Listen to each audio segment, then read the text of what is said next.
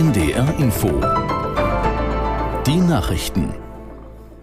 Um einundzwanzig Uhr mit Astrid Fietz. Die Bundesregierung will den Ausbau von Solaranlagen auf Gebäuden beschleunigen.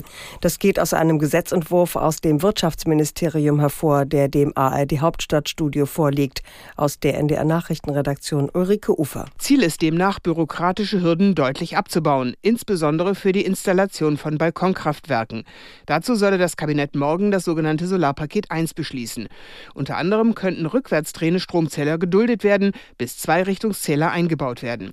Nutzer von Balkonkraftwerken würden somit für jede eingespeiste Kilowattstunde den üblichen Preis sparen. Geplant sei neben anderem auch eine sogenannte Duldungspflicht. Grundstückseigentümer oder Pächter etwa von Forstflächen müssten die Betreiber einer Solaranlage demnach auf ihr Grundstück lassen, um Anschlussleitungen zu verlegen oder zu warten. Das Vertrauen der Deutschen in den Staat sinkt einer Umfrage zufolge weiter. Wie eine Untersuchung im Auftrag der Beamtengewerkschaft D B B ergab, halten nur noch siebenundzwanzig Prozent der Menschen Politik und Behörden für fähig, ihre Aufgaben zu erfüllen. Während die Ostdeutschen dazu eher den sozialen Ausgleich zählen, sehen Westdeutsche die Verbesserung der Infrastruktur und Klimaschutz als vorrangig. Außenministerin Baerbock ist mit einer Linienmaschine nach Deutschland zurückgekehrt. Nach dem Abbruch ihrer Reise nach Australien, Neuseeland und Fidschi wegen technischer Probleme am Regierungsflieger reagierten die Gastgeberländer mit Verständnis. Aus Sydney, Jennifer Johnston. Ein Sprecher des australischen Außenministeriums erklärte, Deutschland sei ein wichtiger strategischer Partner und enger Freund. Man teile die Enttäuschung der Ministerin, dass sie diese Woche nicht kommen kann.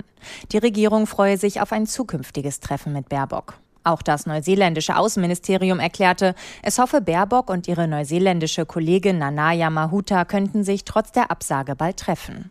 Damit die Verärgerung über die Absage in Grenzen bleibt, sollen enge Mitarbeiterinnen und Mitarbeiter von Baerbock in die Gastgeberländer reisen. In der Ukraine sind nach U N-Angaben seit Beginn des russischen Angriffs fast zehntausend Zivilisten getötet worden. Wie das Hochkommissariat für Menschenrechte in Genf mitteilte, wurden zudem etwa siebzehntausend Menschen verletzt. Die Organisation erklärte, dabei handele es sich um bestätigte Fälle. Aus vielen Regionen fehlten aber Informationen. Die dänischen Behörden nehmen eine neue Drohung der Terrororganisation Al-Qaida nach den Worten von Justizminister Hummelgaard sehr ernst. Der Geheimdienst hatte zuvor bestätigt, dass es eine solche Drohung gegen Dänemark und Schweden wegen der jüngsten Koranverbrennungen in beiden Ländern gebe. Hummelgaard betonte, Polizei und Geheimdienst behielten die Lage genau im Auge. Soweit die Meldungen. Das Wetter in Norddeutschland. Nachts in Niedersachsen und Vorpommern Schauer, sonst trocken, neunzehn bis elf Grad. Morgen heiter, nur einzelne Schauer bei neunzehn bis fünfundzwanzig Grad.